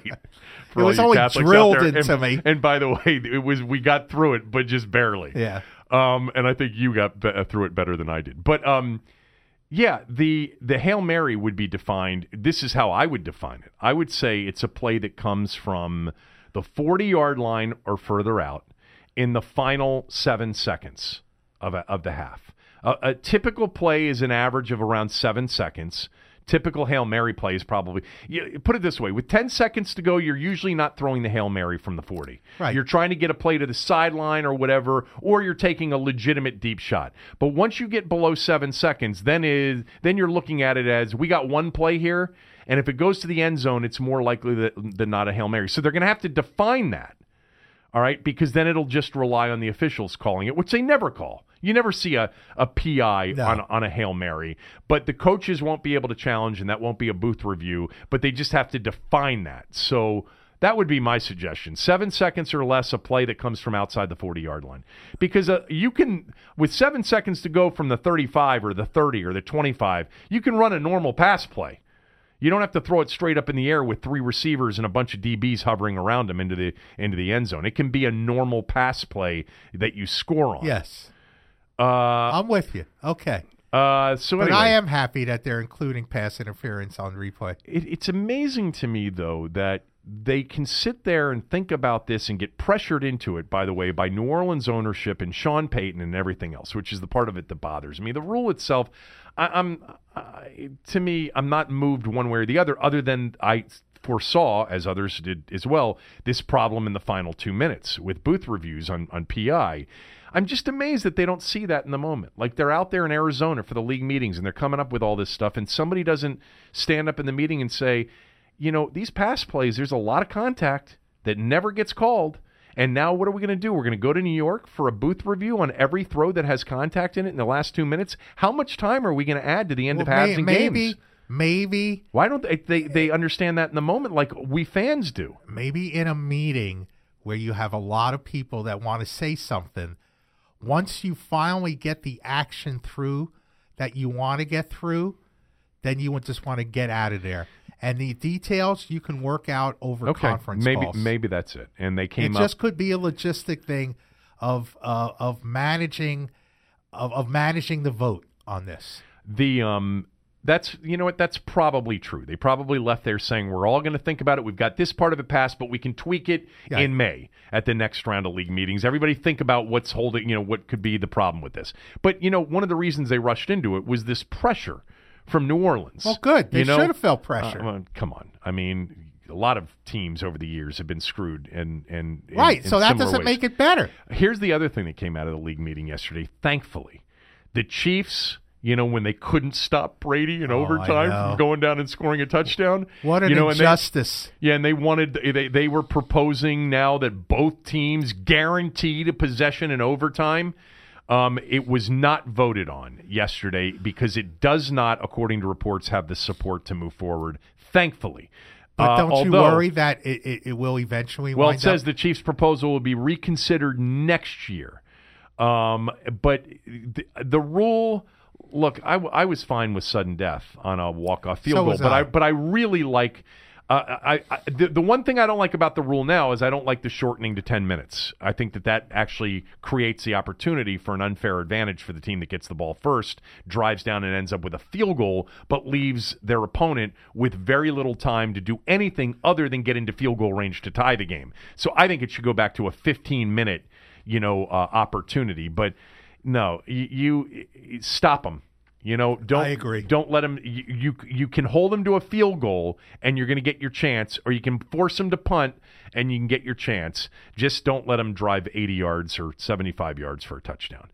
Uh, that was it that came out of the league meetings, except for recommendations, more safety recommendations, including banning some of those drills like the Oklahoma drill and the bull in the ring and some of those other, you know, uh, the those no, where it's a Marty Schottenheimer. a Marty training camp. Schottenheimer drill, which, by the way, if you recall, they were doing Oklahoma drills day one, and Bruce Smith and Darrell Green were upset. They were not it. happy. They were not happy about it. Um, lastly, we get uh, a a Kevin Durant um, uh, discussion here, real quickly, and I'm going to pull up his Twitter because it was a it was a dispute sort of that he got into with Chris Broussard. I, forgive me, I don't know who Chris Broussard is working for now. Does he still work for ESPN and write for ESPN, or not? Aaron, do you know? Do you have any idea? I'm not sure. Okay. You know, he I'm runs. sure I can figure it out. Undisputed. He works for Undisputed. What's Undisputed? It's it's it's its other's name is invisible because it's pretty much is what it is. Undisputed the show with the guy that used to be on with Stephen A? No, yes, thi- yeah, that's Skip Bayless and Oh, Shannon okay. Sharpe. Oh, it's undisputed. yeah, yeah. So I guess he's a part of that show, which is on here. It is FS1. FS1. I Look, at, he he runs, and he was doing this while he worked at ESPN, which is, I mean, unconscionable that that you, you were able to do this, and ESPN let him get away with it. He was running a Christian men's uh, I sort of remember this. Yeah, what's wrong with that? Well, I mean, I mean, basically, they were lobbying for things. They were, I mean, he he was he was He a was, do- he political. was he was using his was platform on E ESPN to promote and to No, but- to but- market that. but he was a religious political activist Okay, working for ESPN. what's wrong with that? That's a conflict of interest. It you is? can't do that. Why You can't. Now, look, I, I know this is old fashioned. You can't use your job for the purposes no, of, of no, helping. you, you can't even have the appearance of of, of, of, of having a con- of having any other interest. What's the conflict? Okay, Kevin, I can't be belong. Tech. I know this is old school and nobody pays attention to this, but I don't belong to any kind of uh, cause organizations. Okay, because I consider myself a journalist, and uh, not on this show. not on this show. not on not on radio. You're not. No, but but and, and you know, But you're more. Uh, see, I you're in a you're a columnist. I know that, but I I, I mean, I You're an opinion maker. but people still have to believe in your credibility Okay. that you're try, not trying to that you're not trying to put forth an agenda. Okay. That's all. And anyway, I mean, so he's involved in that too. And uh, look, never one of my favorite guys to begin with. And uh, it's just another embarrassment for KD, who has nothing to do uh, except chase people on social media now since the Warriors don't need him to, to uh, win the NBA title. Right?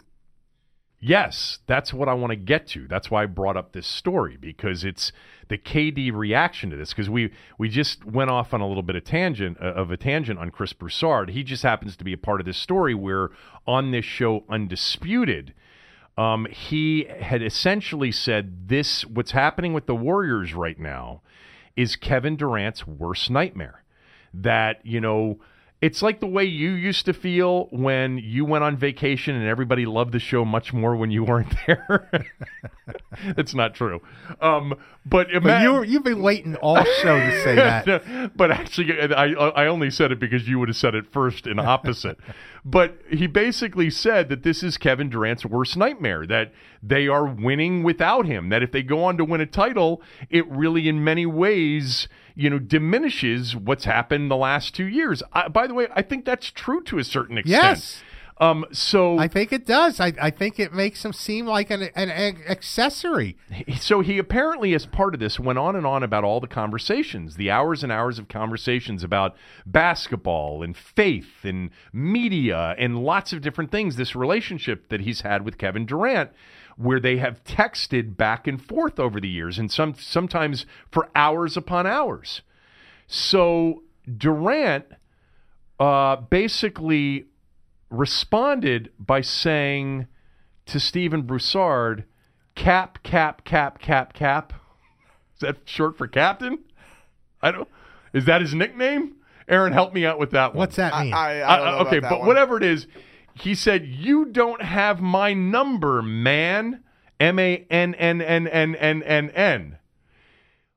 So Broussard responds saying, "Look, I'm talking about our DMs together on Twitter and Instagram. We've DM'd back and forth. He used text." But who cares? I mean, DMing is the same as texting, and that was Broussard's point, which, by the way, I totally agree with. So Durant essentially said, "You haven't. We've never texted, but didn't dispute that they haven't DM'd each other on Twitter and Instagram."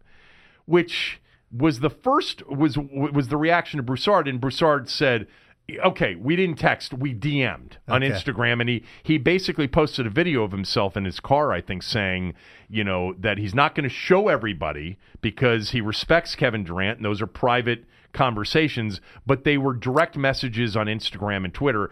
At this point, Durant has not responded to that.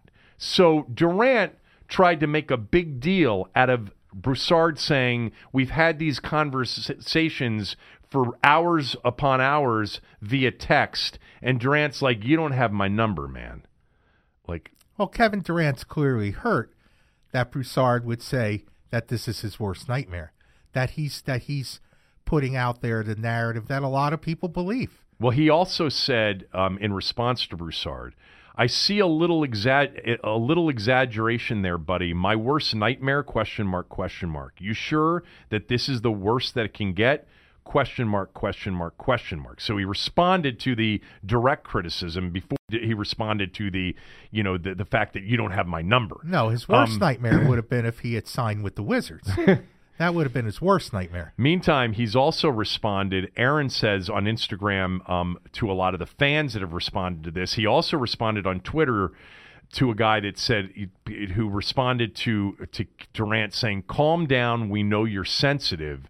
And he said, "You right. Let me chill before my sensitivity flare up. You real one, bro." Uh, so Do you He's- like to walk down these paths? I, This is not a world that we live in. I understand that. That's why it's it, it tends to be entertaining to me. But I think the bigger takeaway is that he's showing what we know he has, and that is hypersensitivity to Yeah. criticism. Yeah. You know, he created fake Twitter accounts. Remember to promote his, you know, pr- promote himself and to defend himself. And it's just, I guess, it's not. I, I I haven't talked to you about this, but um, I I did this on the show the other day, and I, I would ask you to read it if you have time. You won't, but anyway, there, th- this guy on ESPN wrote this story about Bob McKillop and Steph Curry. I don't know if you read it. You probably didn't, but within that story was a story about Bob McKillop, the coach at Davidson, and his uh, his long, you know, his long-lasting scar for having kicked a player off a high school team back in the 1960s or 70s, early 70s. I'm sorry. Uh. Because the guy showed up to practice late and he was running suicides and he couldn't finish the suicides and he said, "You want to quit?" and and he kicked him off the team. And he said, you know, he, he went through this whole thing, how that sort of scarred him. And there, the, the reporter's been able to sort of reconnect the two um, after all these years. And this guy, for all these years, would open up the, the news the newspaper, go online in recent years, and root for Davidson to lose. He still has had Yeah. this hatred for McKillop. This whole and McKillop's felt that you know felt all these years that he didn't do the right thing. But in the process of sort of explaining that story, McKillop said there's a sensitivity and an anxiety and a stress level that players today have that you just couldn't get away with some of the stuff that you could get away No. with years ago. And Durant's part of that generation. He's part of that hype, you know, social media's created a lot of this where they're so concerned with what people think Yeah. and how people respond and what people say in the media and how fans respond to them. And this guy really has shown over the last couple of years to be even more sensitive than the average player of today. You know what's interesting? Nobody, you would argue, was more sensitive to criticism than Michael Jordan. Except he responded on the court. He responded much differently. Yes, he did. He responded on the court. Yeah. Yeah, he Yeah, he'd say, okay. he looked for everybody that shorted him. Yes. Everybody that that that didn't think he was as great as Yeah. he was and he said, "Really, I'll hang 70 on Yeah. you tonight." So that was a different kind of response. But he was very sensitive to criticism and used it as fuel. Aaron, are there any like gems of, of responses on Instagram from Durant? Not really, other than it's just he's going to random people. Like he's he's very clearly vanity searching himself and finding fans who are like, oh, maybe the Warriors are better without Kevin Durant, and responding to him. So you, why, why don't we do that? Why don't we type up something and, and, and, and see if we can get him to respond to it? I Let's mean, type up something something that really will hit him hard. by the way, this really is this was so predictable. You know, it would not have been predict. I mean, there are very what, what other situations like this in in sports right now where you had a player join a championship team, win more championships, be called as recently as two and a half weeks ago, perhaps the best player in the game also comes with this incredible sensitive side where he is very sensitive to criticism. He gets hurt and the team keeps winning. It was so predictable Yeah. how this would play out. And Broussard accelerated it by saying this is his worst nightmare. But I think a lot of people felt the same thing for Durant.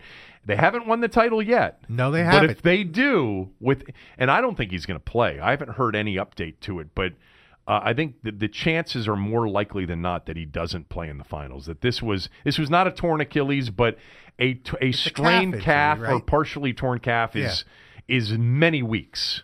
May not be eight, you know, six, seven months, but it's two months. Well, they'll all be sorry if the Warriors lose. Then he'll show them. Yeah. He'll say, "You see, you know, let's let's type type up a tweet that basically calls him out for not having the guts to come to Washington and create his own legacy. Not ha- not to be able to play for the Wizards. You know, he didn't have the guts to come home and create a legacy where nobody would call into question. Instead, he, he chose to be an accessory. You know, one of the reasons I think he didn't come home is I think that it w- was going to be a difficult situation for him to be so close to home and so close to some I of the people that, that. helped I understand. raise him. You know, like the remember one of the stories in that during that time period before free agents started where you know there was the story of one of his youth coaches, an AAU coach perhaps, that you know was criticizing him for Durant turning his back on him and Yeah. not giving money to certain people that needed money. Oh, I recognize. I mean that. that that's the kind of stuff, and I feel for Kevin Durant on something like that. Like y- you, you know, somebody who's a youth coach who helps develop somebody's game and character to also have their hand out is the worst kind right. of person. But anyway, um, But I'm just I'm just trying.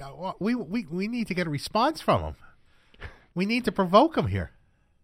well, what you just said would be something that could provoke him. Yeah. Should I do that? Do it. Okay, I'll do it on Twitter. You're always better. No, I won't. I can't do that. Why? I can't bring myself to do that. Why? I just can't. Because that's low life behavior. Um, You know what that is? That's the word that. I hate. Trolling. yeah, I know you hate that word. I You hate that word. You hate sense of urgency. You hate. No, I like sense of Oh, urgency. I you like, that? when Okay. But but trolling is another word for the sensitive generation when they're criticized. If somebody writes something that's critical, they're trolling. And I don't want really want to troll and just write something to get a response from this guy. I'm not going to do that. I just thought it would have been fun for you to do it. of course, it's always fun for me to do it. I'll think about it. I will think about it, and I'll have an answer for you later today or tomorrow. Actually, my answer will come in the form of a tweet potentially. Yes. Yeah, well. Um, you wanted to mention Gibbs getting into the NASCAR Hall of Fame. Again, you know, to me, this solidifies him as the greatest coach in American sports history. He wasn't the coach; he was the owner. Well, to me, he's the coach. Okay, fine. He he, he I- I know what you're he saying. hires the drivers. He decides who drive what cars. He hires the, the crews and all that stuff. Uh, he's the face of, of, of Joe Gibbs Racing, and you know NASCAR is a sport. I mean, it's recognized as a sport, and now he's in the Hall of Fame of two major professional sports for what he's accomplished in those sports. I mean, no, nobody. Look, I always thought that you could put Gibbs in every conversation as the greatest football coach ever, Right. based on the fact that he won three Super Bowls with three different quarterbacks, none of which are Hall of Famers. That alone puts him in the conversation among the great football coaches of all time. Now, to go into an, another sport and to create the same standard of excellence and the same standard of winning that they that they put him in the Hall of Fame uh, sets him apart from everybody else who who has called himself a coach in this country. He's uh he's he's really a winner, like just the definition of of winning and and a winner and everything he touches has always turned to gold. It's amazing. It's actually you know going back to our earlier conversation. I've I've always wondered what he really thinks of Dan Snyder on a lot of He levels. He defends but him a lot. I know he does. Um, and the you know, and other people who have been here have defended Yes, they have. because they because I think you know they they know that there are owners in sports that are worse that are non-supportive when it comes to giving you what you need to win. But Right. but Gibbs the ultimate in delegator. You know, the ultimate in, you know, being humble and not arrogant and you know, letting people do their jobs. I mean, he was the head coach of this football team and didn't have anything to do with his defense. He gave it to Richie Pettibone and said, That's your room. That's your group. You do what you think. I'm going to handle this group. I'm going to handle the offense. And, you know, and Richie, remember, you know, Richie got a lot of credit. Still to this day, people will say that Joe Gibbs would have not accomplished what he accomplished without Richie Pettibone as his defensive coordinator. And you know what Joe says? You're right. yeah. You know, and I don't know if that's true or not. I, I, I know that Richie was is an all time great defensive coordinator.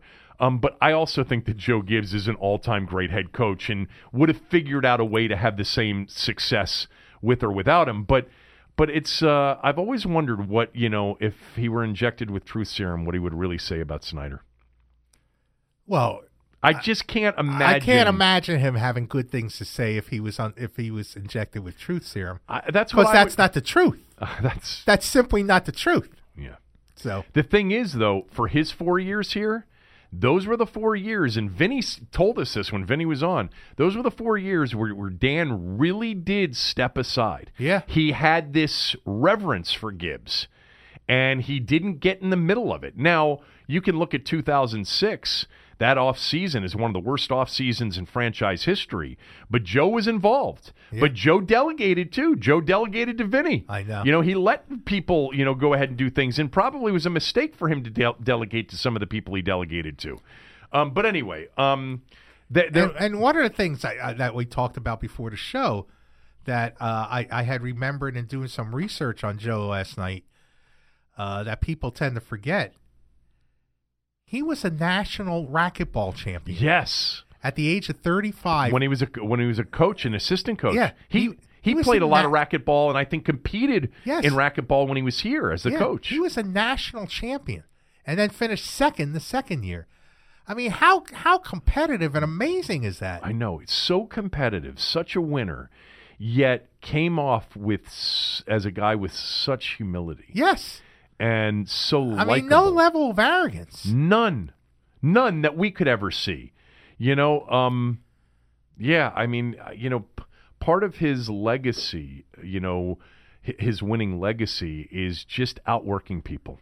Like Joe Gibbs, the, the, the, the stories of him, you know, sleeping in his office and missing out on his boys in their childhood are legendary. He out, he just thought, you know, because he would say over and over again in a very, you know, self-deprecating way that he was a PE teacher. You know, I grew up as a PE teacher and I'm not really that smart. So I had to work really hard. But, you know, that's not true either. He was smart, but he did outwork everybody. Yes, he did. Um, but And congratulations yeah, to Joe congratulations to, Coach Joe. Uh, two other things real quickly. Juwan Howard got the Michigan job. Aaron, I'm glad that Ed Cooley didn't get that job because I think Ed Cooley's a phenomenal coach. Juwan Howard really is one of those wild card hires. You know, Yeah. a Patrick Ewing, Chris Mullin type of you know former player. You know, Penny Hardaway. You know, uh, hire. So I have no idea how it will work out. Um, but uh, he's replacing one of the best coaches for, for a long time in, in the country at a program that's really had some incredible success recently. And then lastly, unless you've got something else, I'm looking forward to game five tonight. I would love to, to think that Toronto could win a game in Milwaukee. Um, and I hope they can. If you missed, by the way, the Ryan Russillo interview yesterday, um, we talked a lot about the NBA and past NBA stuff. Um, listen to that uh, from yesterday's show. Uh, Ryan was really good. But uh, I'm the number is seven. If you forced me to play this game, I think I'd lay the seven and take Milwaukee. I still think they're the better team. And Kawhi really did look like he was on fumes. And apparently Lowry's a little banged up too. Um, if they're going to win this series, it might be the seventh game in Milwaukee, but I don't think they're going to win this series. I want them to, but I'm looking forward to tonight. There, last night was, I think, the first night in a long time we didn't have any basketball. Yeah, I know. So, do you have any feeling on it? Do you, you don't care, do you? No, I, I don't particularly care. I'd like I'd like to see Milwaukee win. I like to see Milwaukee Golden State.